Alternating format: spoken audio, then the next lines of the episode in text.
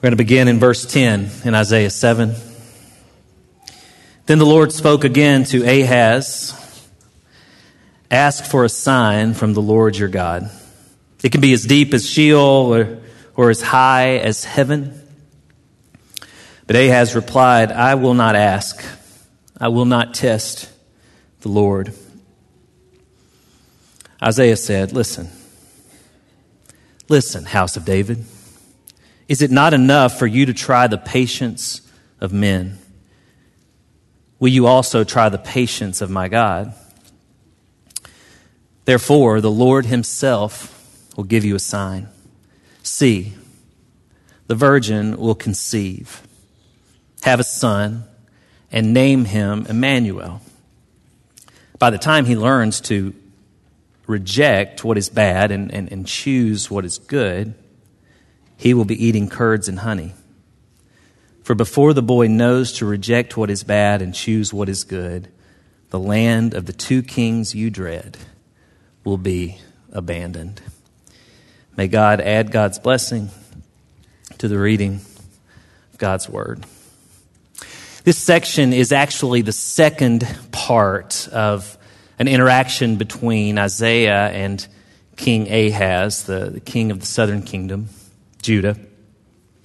This is during the time period where the no good, awful Assyrians are pushing hard against the northern kingdom and coming to ultimately destroy them. And Ahaz senses this from the southern kingdom, and that is what is, is going on. It's actually a decade or so before Assyria will complete that uh, domination of Israel, the northern kingdom. So Israel, along with their neighbor Aram, which I think is around the modern-day Syria area, not Assyria, Syria, they joined up to put pressure on Ahaz and all of Judah so that they could have Judah's help in trying to thwart, push back against the Assyrian, Assyrian armies coming against them and their aggression. But what they did not know is that Ahaz was already in cahoots. You like that word, cahoots? I like that word. Already in cahoots with Assyria. So the kings of Israel and Aram were trying to, to dethrone Ahaz in order that they could install a puppet king who would ultimately do their bidding. Now, Ahaz, I believe, is afraid. I believe he's afraid.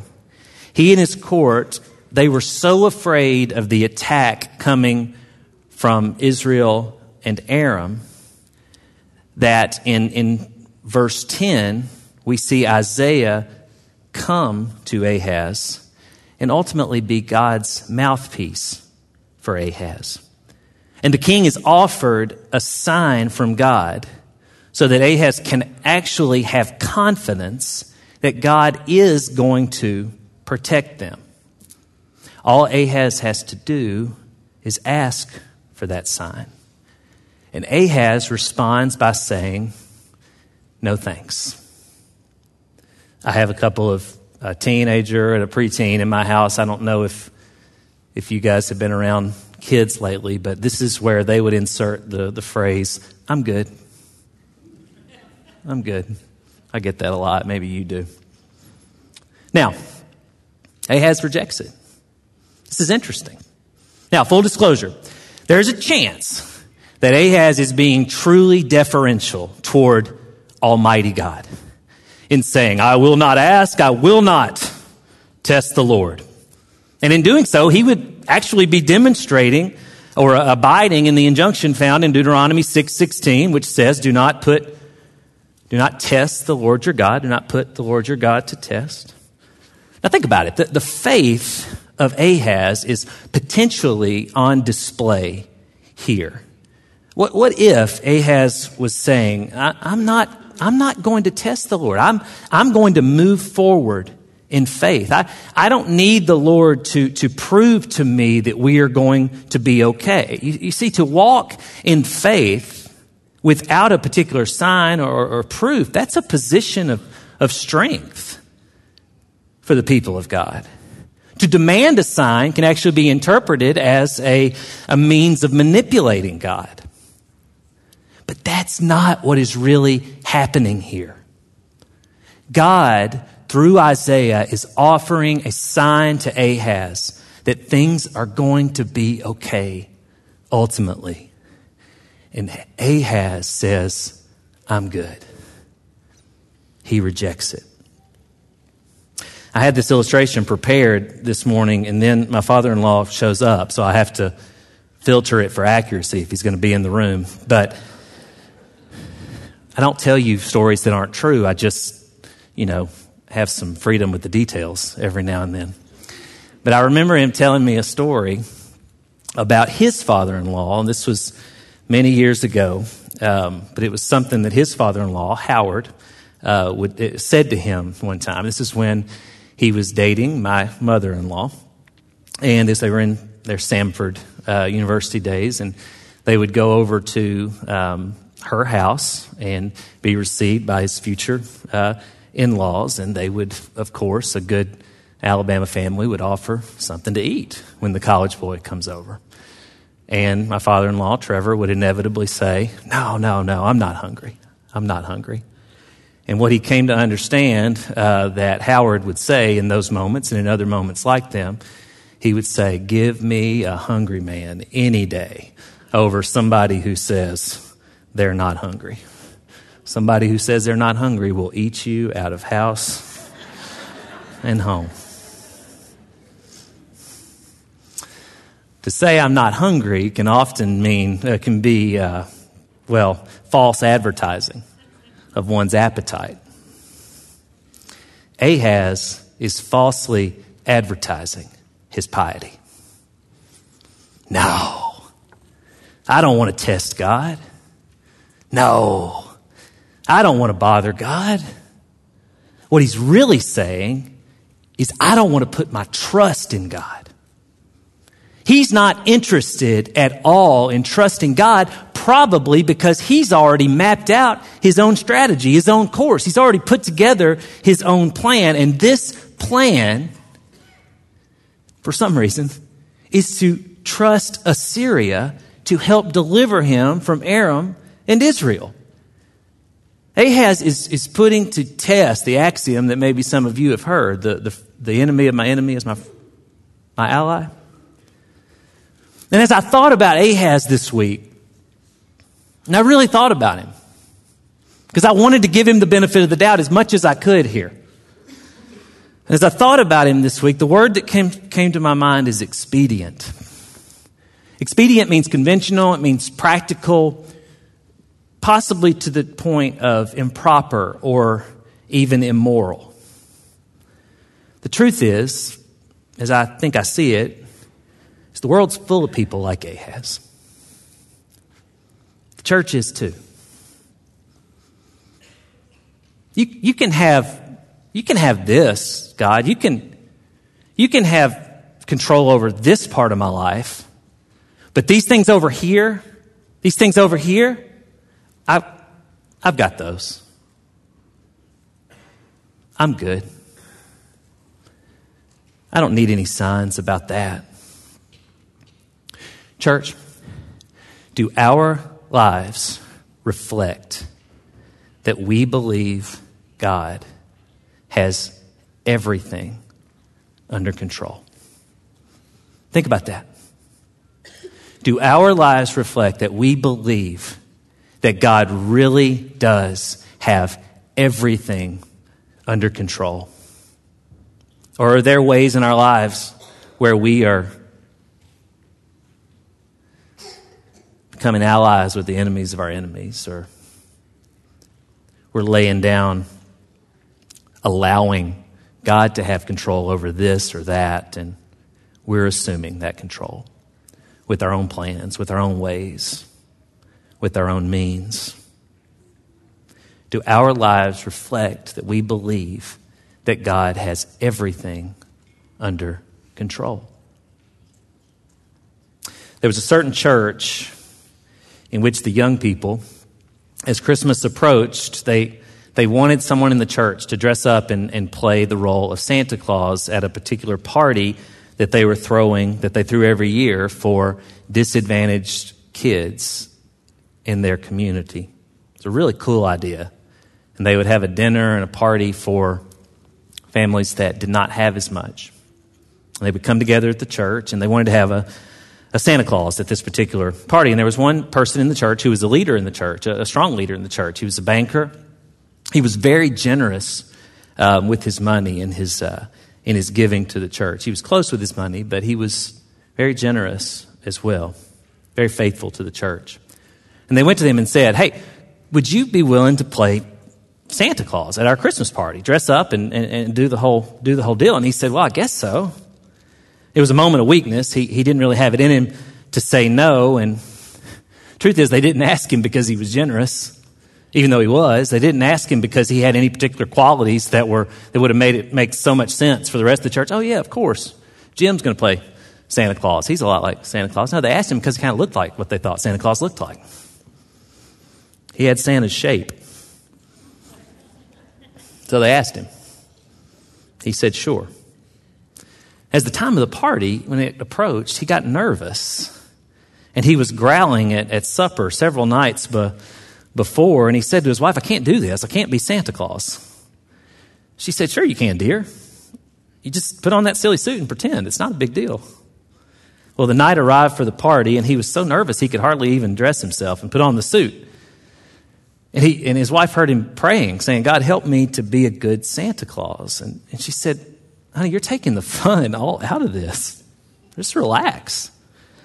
Well, he went to church, and he, he played Santa. And by the by the end of the party, y'all, he had nearly given out everything in his bank account to the families at the party to help their poor children. His wife, perplexed, said, How could you, how could you do that? Nobody expected you to actually be Santa Claus." Church, I got to tell you, I want to be like that guy.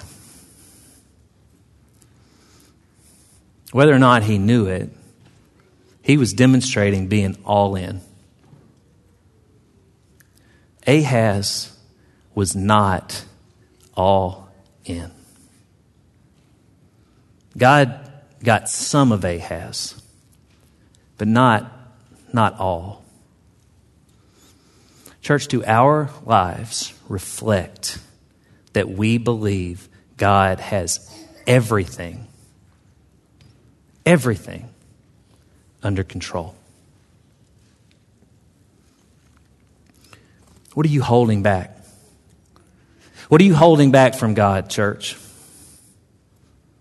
What are you trusting yourself, your your, your plans with, and, instead of trusting God with those? Whatever it is, what er, whatever area of your life it is in, there's a good chance that is where your greatest fear, your greatest fears lie. That's where, quite possibly, your root anxiety can be found. I remember something that N T Wright, I heard him say quite a while ago, stuck with me. I've probably mentioned it to y'all before. But he said, if the Lord is not Lord of all, then the Lord is not Lord at all. If the Lord is not Lord of all, the Lord is not Lord at all. Now, I'm not making a, a statement about who's in and, and, and who's out relative to eternity. With that, I don't think Tom Wright was making that kind of a statement either, even though that's a worthy conversation to be had. But I, I prefer to apply that quote to the conversation that we're having right now. If the Lord is not Lord of all, the Lord is not Lord at all. If the Lord is not Lord of your entire life, every part, then the Lord is not your Lord. Do our lives reflect that we believe God has everything, everything under control? When King Ahaz said, "I'm good, I don't need a sign," do you notice what God did? He gave him a sign anyway. The kids sang about it so beautifully. You've heard it many, many times. There will be a young girl, and she will get pregnant.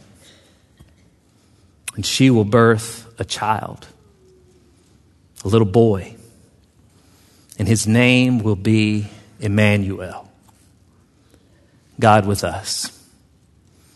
And Ahaz, if he heard this, he probably said under his breath, whoop-de-doo, a baby. What does that matter? What will that prove? What will that, what will that cause? We, we have real, huge problems here. Assyria is coming whether we like it or not. But you see, King Ahaz, if he heard, he should have paid more attention to the baby's name, Emmanuel. You know what that means.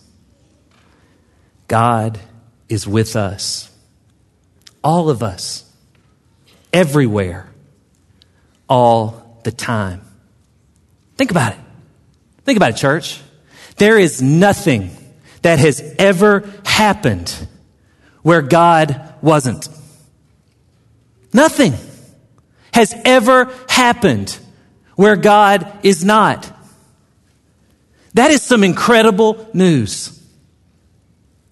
And this time of year, I'm afraid we, we Christians, we can be very quick, me first, to assume that the story of a, a virgin giving birth to a baby who will, who will save the world is just the most natural, understandable news. When in actuality, that can be quite confusing and alarming to a world unfamiliar with this story. Because they can be unfamiliar with it, but it doesn't mean they don't hear it. It's an incredible opportunity that we have. If you listen to popular radio or streaming services or, or any of the artists that choose to put out a Christmas album, the artists that we listen to, and I'm getting I'm getting ancient. I, I don't know most of the, the artists that I hear my kids listening to. But those that put out a Christmas album, our songs make it on that Christmas album, by and large. This story is not, we're not ignorant of this story. But that doesn't mean it's not confusing, alarming, hard to understand, hard to deal with.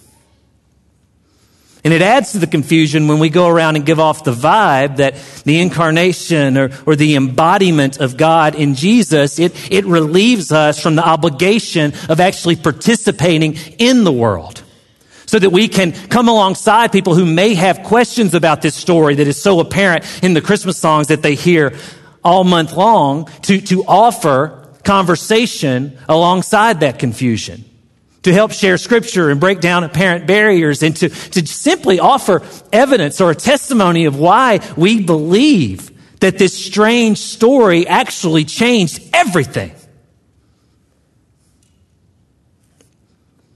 That is a huge part of how we participate in the world.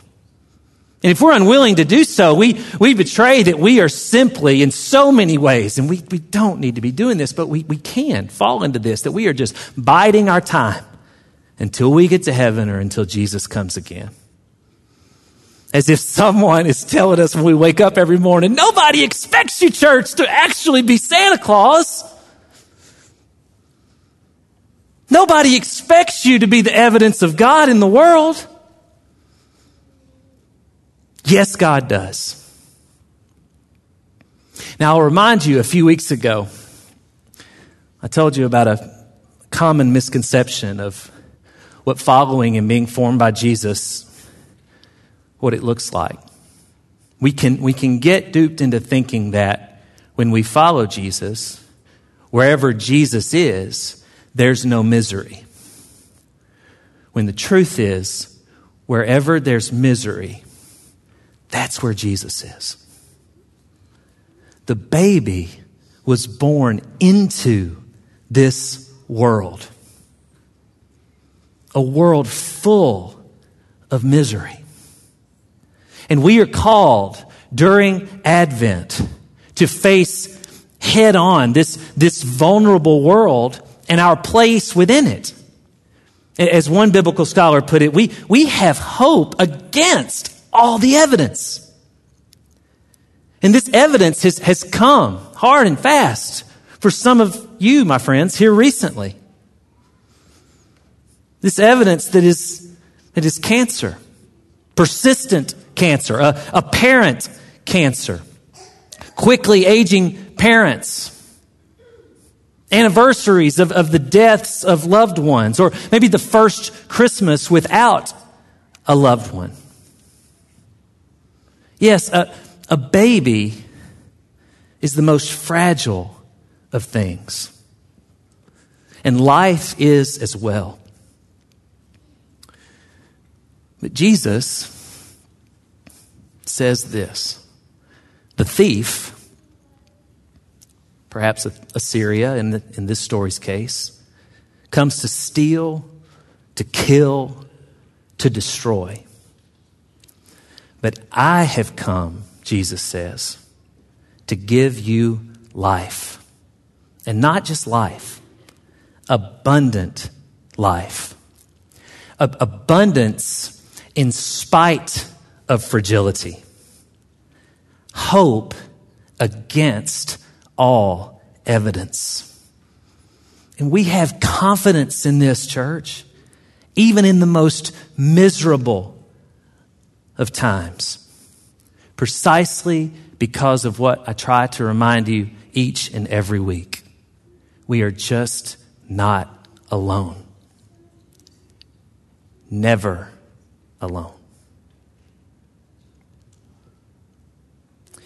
Imagine a child in a in a parent or a, a caregiver's lap, a young child, and they're in their lap because they've well they've fallen, fallen hard. And there's blood, and they they need a Band-Aid or twelve Band-Aids.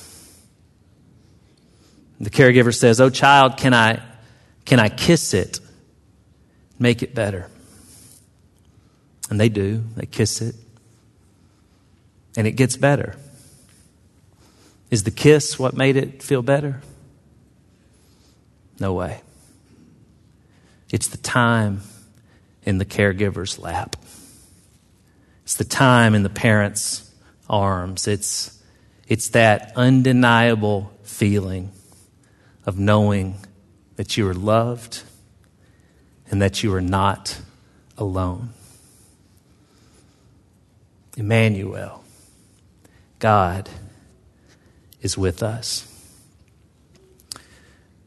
This practice is as old as the church, friends. We gather around this table together several times a year, and we remember. We remember what Ahaz failed to recognize, what Isaiah tried to communicate, that God is with us. He is always with us. He is Lord of all.